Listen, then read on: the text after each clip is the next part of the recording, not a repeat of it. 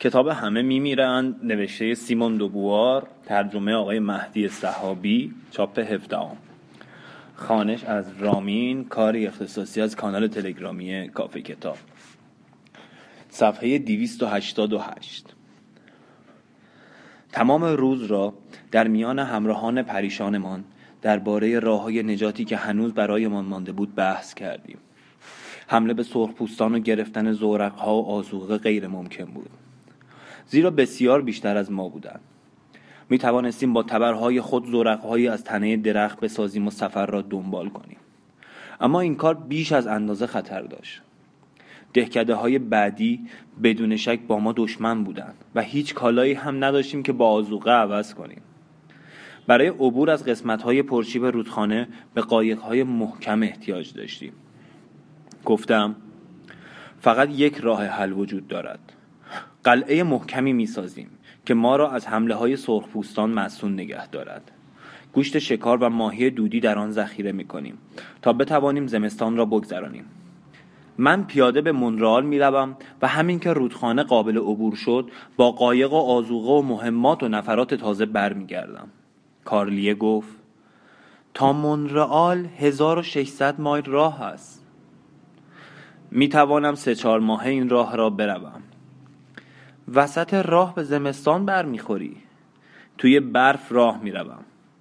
سرش را به زیر انداخت و مدت درازی فکر کرد. سر بلند کرد و چهرهش در هم رفته بود. گفت خودم به مونرال می‌روم.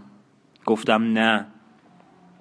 من هم می‌توانم تون راه بروم و از میان برف بگذرم. گفتم این هم ممکن است که در راه بمیری. آن وقت تکلیف اینها چه می شود؟ ایستاد و دستهایش را در جیب فرو برد. بغز گلویش را می فشرد. روزی در گذشته ها مردی با همان نگاه و همان بغز در گلو جلوی من ایستاده بود. گفت درست است. پشت به من کرد و در حالی که سنگی را با پا میراند چند قدمی دور شد. یادم آمد. آنتونیو با همین حالت نگاهم کرده بود.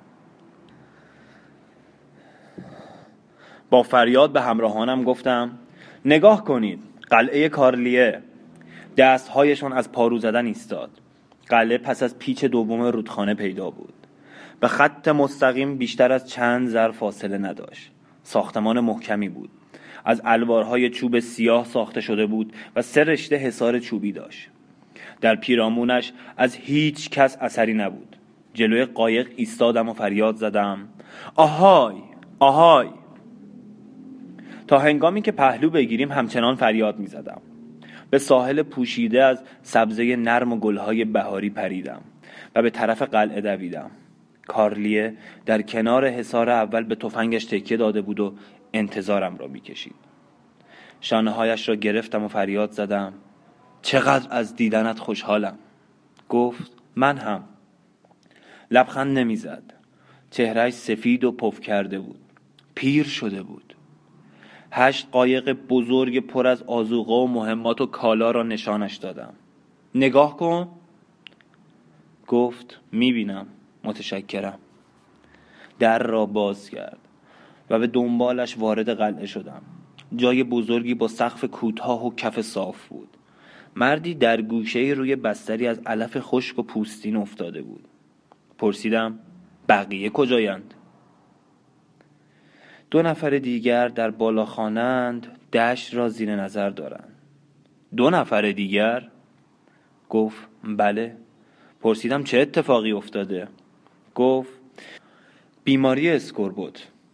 سیزده نفر ما مردن این یکی هم شاید نجات پیدا کند. بهار شده و جوشانده خارسفید به خوردش می‌دهم. خودم را به همین طریق معالجه کردم. نزدیک بود بمیرم. نگاهم کرد. و سرانجام به نظر رسید که مرا می‌بیند. گفت به موقع رسیدی. گفتم میوه تازه و ذرت هم آوردم. بیا ببین. از مرد بیمار پرسید چیزی نمی‌خواهی؟ نه. کارلیه گفت می‌روم برایت میوه بیاورم. دنبالم آمد و به طرف قایق ها رفتیم. پرسیدم سرخپوستا هیچ حمله نکردن؟ سه چهار بار در همان ماه اول اما آنها را پس زدیم. در آن موقع عدهمان زیاد بود. بعد چه؟ بعد تلفاتمان را از آنها پنهان نگه می داشتیم. مرده ها را شبها دفن می کردیم. البته همانطور زیر برف چالشان می کردیم. چون زمین صفر بود و نمی‌شد کندش. نگاهش در دور دست ها می گشت. در اوایل بهار مجبور شدیم دوباره دفنشان کنیم. پنج نفر بیشتر نبودیم و ورم زانوهایم شروع شده بود. پرسیدم فکر می‌کنی ممکن است سرخپوست ها مانع عبورمان بشوند؟ کارلیه گفت نه. دو هفته می شود که مردهایشان از دهکده رفتند فکر می کنم در چمنزار جنگ است. گفتم همین که افرادم خستگی در کردن به راه میافتیم. سه چهار روز بیشتر طول نمی کشد را نشان دادم و گفتم قایق های محکم خوبی است. می توانیم راحت از شیب های رودخانه بگذریم. سری تکان داد و گفت خیلی خوب است. چند روز بعد از آن را به تدارکات سفر گذراندیم. نکته ای که نظرم را جلب کرد این بود که کارلیه تقریبا هیچ چیز درباره سفرم از من نمی‌پرسید.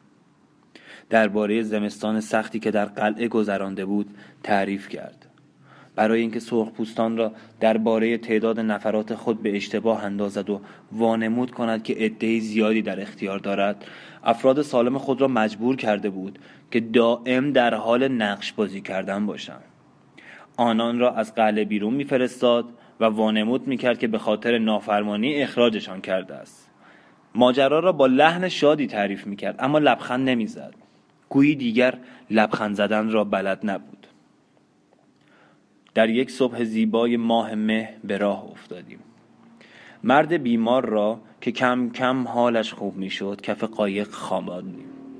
از دهکده که جز پیران و زنان کسی در آن نمانده بود بی حادثه ای گذشتیم و روزها دوباره آرام و یک نواخت. همراه با ضربه های پارو به آب می‌خورد سپری شد. به کارلیه گفتم مسیر رودخانه همچنان از شمال شرقی به جنوب غربی است. چهرهش از هم باز شد و گفت بله. گفتم روزی در سراسر این رودخانه ها قلعه ها و بنگاه هایی به وجود خواهد آمد و در محل قلعه کارلیه شهری به اسم تو برپا خواهد شد. گفت روزی. اما من که زنده نخواهم بود که ببینمش. گفتم چه اهمیتی دارد؟ کاری را که می‌خواسته ای انجام داده ای به آب گلالود و دشت پر از گل نگاه کرد که در نوک درختهایش سوزنهای سبز نرمی نشسته بود. گفت یک وقتی اینطور فکر می‌کردم. پرسیدم حالا چطور؟ با هیجان گفت حالا تحمل این فکر را ندارم که روزی تو همه این چیزها را می‌بینی و من نمی‌بینم. قلبم به درد آمد. با خودم گفتم پس اینطور. دوباره با او هم به این مسئله رسیدم. گفتم کسان دیگری هم آنها را می‌بینند. اما آنها چیزی را که من می‌بینم نخواهند دید و آنها هم روزی خواهند مرد. سرنوشت همه این است با آنها قبطه نمی‌خورم. گفتم به من هم نباید قبطه بخوری. رود گلالود و جلگه هموار را نگاه می کردم گاهی به نظرم می رسید که زمین تنها مال من است و هیچ کدام از مهمانان گذرایش نمی توانند بر سر آن با من مناقشه کنند. اما گاهی هم با مشاهده اینکه با چه شور و عشقی به تماشای آن می پرداختند حس می کردم که زمین تنها برای من فاقد صدا و چهره است. هم به آن میخکوب و هم از آن رانده شده بودم. روزها گرمتر و رود پهنتر می شد بعد از یک هفته به وسعت یک دریاچه شد و به رود دیگری پیوست که آبهای نیلگون خروشانش از جانب راست به چپ جریان داشت. گفتم رود بزرگ همین است. کارلیه گفت بله. با استراب رود تازه را تماشا می کرد و گفت از شمال به جنوب می رود شاید کمی پایینتر مسیرش عوض شود. گفت امیدی نیست. اینجایی که هستیم حد اکثر دیویس متر از سطح دریا بالاتر است. گفتم صبر کن. هنوز نمی شود مطمئن بود. باز به راه افتادیم. مدت سه روز آبهای گلالود و آبی در کنار هم جریان داشت. بی آنکه در هم بیامیزد بعد رودی که از آن آمده بودیم کم کم در پهنه آبهای زلالی که از وسط دشت میگذشت گم شد. شکی نبود که به رود بزرگ رسیده ایم. نه پر از سنگ و صخره بود و نه در جایی شیب میافت اما حرکتش از شمال به جنوب بود. یک روز صبح کارلیا چند ساعت تمام در ساحل نشست و به افق به جهتی چشم دوخت که جریان آب می‌رفت و کنده های درخت و خس و خاشاک را با خود می برد. دست روی شانهش گذاشتم و گفتم درست است که این راه چین نیست اما رود بزرگی است که هیچ کس از وجودش خبر ندارد. زمانی هم که کریستوف کلم به یک دنیای کاملا تازه برخورد خیال می کرد به هند رسیده. کارلیه با کچخورقی گفت این رودخانه را می‌خواهم چه کنم؟ چیزی که من می‌خواستم راه چین بود. کاری نمانده جز آنکه به مونرال برگردیم.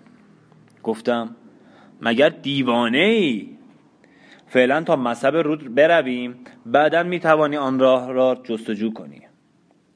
کارلیه نومیدانه گفت چنین راهی وجود ندارد. شمال دریاچه ها را گشتم و چیزی به دست نیاوردم. آخرین امیدم رود بزرگ بود. گفتم پس اگر وجود ندارد چرا از پیدا نکردنش ناراحتی؟ شانه بالا انداخت و گفت تو نمی‌فهمی. از پانزده سالگی با خودم عهد کردم که همچو راهی را پیدا کنم. در سن برای خودم یک پیرهن چینی خریده بودم که الان در مونرال است. اگر به چین می‌رفتم آن را با خودم می بردم چیزی نگفتم. به راستی هم نمیفهمیدم. سرانجام گفتم اینطور که من می‌بینم رودخانه ای را کشف کرده ای که از طریق آن می شود در این قاره از شمال به جنوب رفت. و همین کار به اندازه کشف راه چین تو را مشهور خواهد کرد. با ناراحتی گفت شهرت را می‌خواهم چه کنم؟ گفتم با این کشف به همان اندازه به مردم خدمت کرده ای. برای چین هم از همان راه قدیمی می روند و با همان سر می کنند کارلیه گفت بدون این رودخانه هم می توانند سر کنند. تمام روز را کنار ساحل نشست و لب به غذا نزد. بردبارانه دلداریش دادم و فردای آن روز پذیرفت که به سفر ادامه دهد. روزها یکی پس از دیگری گذشت. به رود تازه رسیدیم که آبهای گلالودش کنده های عظیمی را با خود می آورد پاروزنان ما با زحمت زیاد توانستند از برخورد آنها با قایق جلوگیری کنند. زیرا برخورد دو رود گرداب بزرگی را به وجود می آورد که قایقهای ما را به کام می کشید با این همه توانستیم آنها را از آن معرکه بیرون بکشیم. چند مایل پایینتر چشممان به دهکده ای خورد. دست به تفنگ بردیم که ناگهان کسی که قایق اول را هدایت می‌کرد فریاد زد. همش سوخته. پهلو گرفتیم. بیشتر کلبه ها خاکستر شده بود. در میدان دهکده جسدهای مسله شده و سربریدهی به چند تیر بسته شده بود. جسدهای دیگری را در یک کلبه روی هم انباشته بودند. در ساحل رودخانه چند پوست سر آدم را دیدیم که از جمجمه جدا و مومیایی شده بود و هر کدام حجم یک مشت بسته را داشت. همه دهکده هایی که در روزهای بعد دیدیم به همین صورت ویران شده بود. رود وسعت میافت هوا گرمتر می‌شد و سبزه و درخت حالت گیاهان مناطق مرکزی را به خود می گرفت همراهانمان سوسمارهایی را با تفنگ میکشتند. بعد کناره های باطلاقی رودخونه پر از خیزران شد که گهگاه در لابلای آنها دسته درخت وزک به چشم می آمد پاورقی وزک گونه ای از سپیدار است. ادامه متن. روزی در میان گلولای چشممان به خرچنگی خورد. با هیجان خم شدم و مشی از آب رودخانه را به دهم بردم. شور بود. کمی پایینتر رودخانه به سه قسمت می‌شد. بعد از کمی دودلی وارد شعبه وسطی شدیم. دو ساعتی از میان مجموعی از جزیره های کوچک و پست تلهای شن و دسته های خیزران گذشتیم و ناگهان همه همراهان با فریادهای شادی به پای ایستادند. به دریا رسیده بودیم. به کارلیه گفتم خوشحال نیستی؟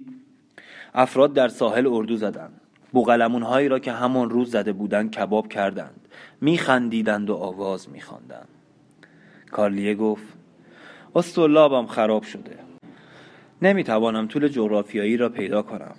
گفتم چه اهمیتی دارد؟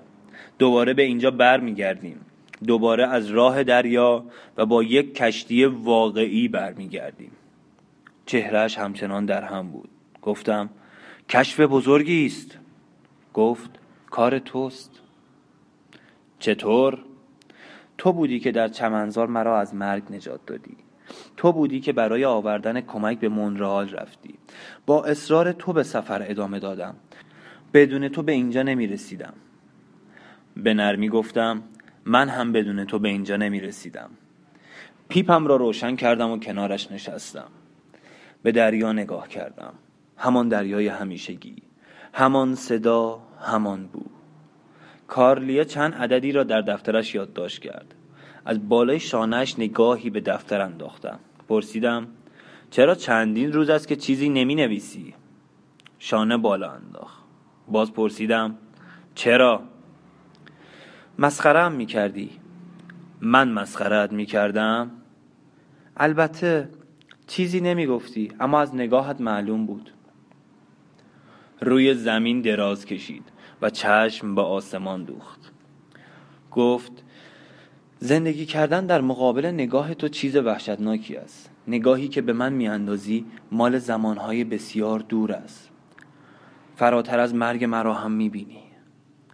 برای تو من یک آدم مردم مرده ای که در سال 1651 سی سال داشته. مرده ای که راهی به چین را جستجو کرده و نیافته. رود بزرگی را کشف کرده که کمی بعد از او کسان دیگری هم می توانستند کشفش کنند. با لحنی کینه آمیز گفت اگر دلت می‌خواست بدون من هم می توانستی کشفش کنی. گفتم اما مسئله این است که من نمی توانستم همچو چیزی را بخواهم. پس من برای چه باید آن را بخواهم؟ چرا چیزی که برای تو ارزش ندارد برای من داشته باشد؟ برای چه باید خوشحال باشم؟ بچه که نیستم. دلم پر از قصه شد. گفتم می‌خواهی از هم جدا بشویم؟ چیزی نگفت و با پریشانی فکر کردم اگر از او جدا بشوم کجا بروم؟ و او سرانجام گفت دیگر دیر شده. به مونرال برگشتیم و در بهار بعد یک کشتی اجاره کردیم. در طول کناره راه افتادیم. فلوریدا را دور زدیم و در امتداد ساحل پیش رفتیم که عرض جغرافیایی آن مطابق با همان ارزی بود که کارلیه در مصب رود بزرگ به دست آورده بود.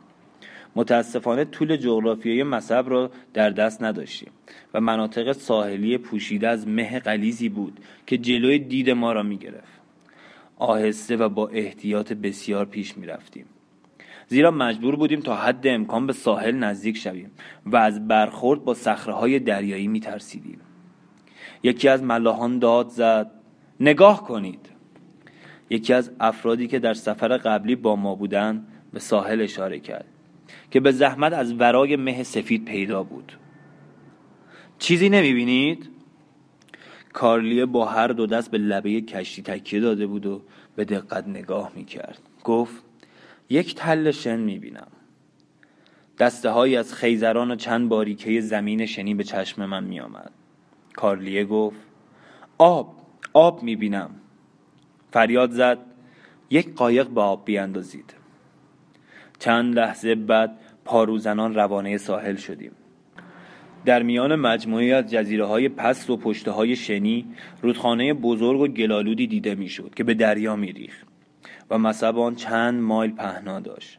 مطمئن شدیم که مصبی را که میجستیم پیدا کردیم و به کشتی برگشتیم.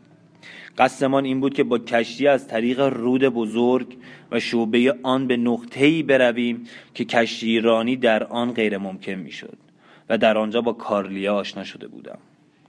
در آنجا قلعه ای می ساختیم و ذخیره از آزوغا و میوه برای زمستان جمع می کردیم چند نفری را برای نگهداری از کشتی آنجا می گذاشتیم خودمان با قایق به مونرال می رفتیم و کشفمان را اعلام می کردیم شکی نداشتیم که به ما کمک می‌شد تا بنگاه در منطقه برپا کنیم به بررسی ذخایر قابل بهره برداری رود بزرگ بپردازیم.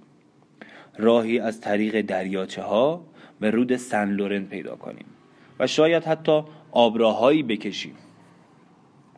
به زودی شهرهایی به وجود می آمد. راه قاره تازه باز شده بود. دماغه کشتی برگشت. آهسته آهسته به طرف شاخه پهنتر رود روان شد. قایقی جلوتر می‌رفت و راه را نشانش می‌داد ضربه های امواج سنگین رود سر و ته کشتی را تکان می‌داد. در لحظه ای که وارد شاخه رود می‌شد صدای گنگی به گوش رسید و کشتی به گل نشست. کارلیه فریاد زد دکلها را ببرید. کسی از جا نجنبید. کشتی آسیب دیده به نحو خطرناکی بالا و پایین می‌رفت. دکلها تکان می‌خورد و با صدای خشک و ترسناکی میشکست. تبری را برداشتم و به جان یکی از دکلها افتادم. کارلیه هم تبری را برداشت و به دیگری پرداخت. هر دو دکل با سر و صدای فراوان پایین افتاد اما کشتی همچنان در آب فرو می‌رفت. قایقها را جدا کردیم و به ساحل بردیم. همچنین توانستیم یک صندوق کالا و مقداری آزوقه را نجات دهیم. اما در عرض دو ساعت اثری از کشتی نماند. با خنده به کارلیه گفتم رودخانه را با قایق طی می‌کنیم. یک کشتی چه اهمیتی دارد؟ کشف تو یک دنیا میارزد. هر وقت بخواهی می‌توانی بیست کشتی داشته باشی. گفت می‌دانم. به دریا نگاه کرد که خطی آبی آن را از آبهای خروشان و گلالود جدا می کرد گفت دیگر نمی توانیم به عقب برگردیم. گفتم چه لزومی دارد که به عقب برگردیم؟ گفت حق با توست. بازویم را گرفت و به جستجوی تک زمین خشکی رفتیم که در آن اردو بزنیم. صبح فردای آن روز را به شکار گاب وحشی و سید قزلالا گذراندیم. بعد افراد را در چهار قایق نشاندیم و در خلاف جهت رودخانه به راه افتادیم. دشت هموار و یک نواخ در دو سوی رود کشیده شده بود. کارلیا نگران به نظر می رسید از من پرسید این منظره برایت آشناست؟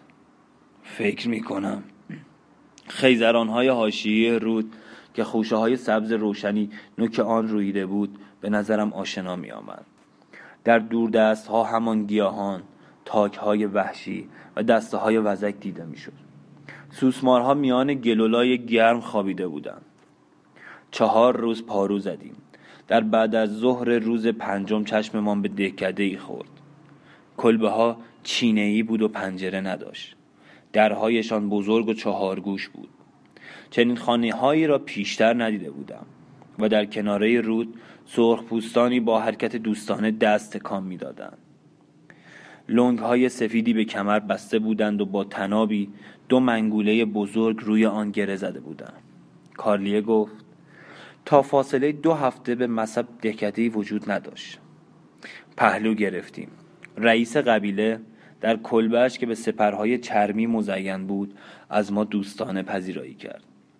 با آنکه وسط روز بود درون کلبه بی پنجره را با مشعلهای روشن کرده بودند که از چند نی متقاطع ساخته شده بود.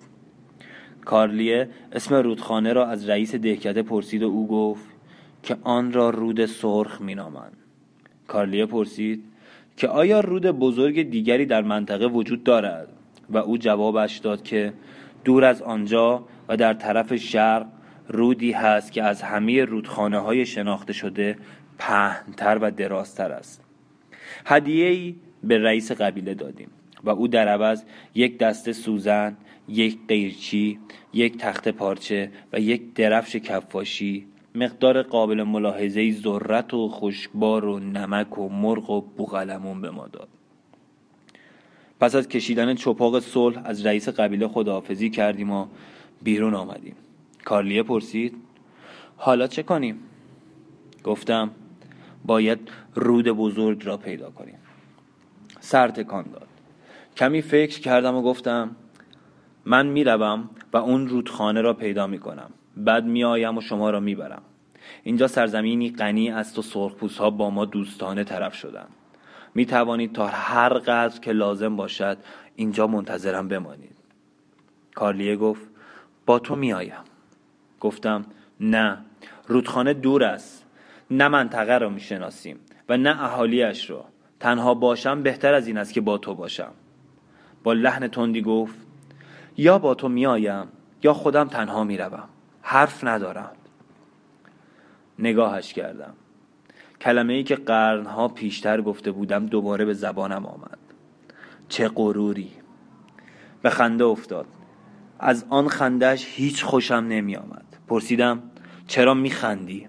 گفت فکر می کنی آدمی که با تو باشد می تواند باز غروری در خودش احساس کند؟ گفتم بگذار تنها بروم. گفت درک نمی کنی. هیچ چیز را درک نمی کنی. من نمی توانم اینجا بمانم. اگر می توانستم جایی ماندگار بشوم در همان مونرال یا حتی سنمالو می ماندم و با زن و بچه در یک خانه راحت زندگی می کردم. لبهایش را به هم فشرد و گفت من باید هیجان زندگی را حس کنم. حتی اگر به قیمت جانم تمام شود. در روزهای بعد کوشیدم منصرفش کنم. اما فایده نداشت. حتی جوابم را نمی‌داد. کوله پر از آزوقه را تدارک دید و ابزارهای خود را وارسی کرد. یک روز صبح بی صبرانه گفت راه بیفتیم. بارمان بسیار سنگین بود. چند تخت پوست گاو وحشی با خود برداشتیم تا هر روز چارخهایی برای خود تهیه کنیم. زیرا هر جفت آنها یک روز بیشتر دوام نمی آورد یک تفنگ مقداری فشنگ چند تبر چند پوستین. یک زورق ساخته شده از پوست گاو وحشی برای عبور از رودخانه ها و آزوقه دو ماه را برداشتیم. به توصیه سرخپوستان کوره راهی را که عبور گاوهای وحشی به وجود آورده بود دنبال کردیم. برای اینکه هرگز از آب دور نمانیم بهترین راه این بود که رد پای حیوانات وحشی را دنبال کنیم. در سکوت گام می‌زدیم. خوشحال بودم که به طرف هدفی روانم. از هنگامی که با کارلیا آشنا شده بودم همیشه هدفی را دنبال می کردم هدفی که آینده ای را در اختیارم میگذاشت و زمان آینده را از یادم می برد هرچه رسیدن به آن هدف مشکلتر بود. به همان اندازه زمان حال را امتر حس می کردم رسیدن به رود بزرگ بسیار مشکل می نمود و هر لحظه ارزش داشت.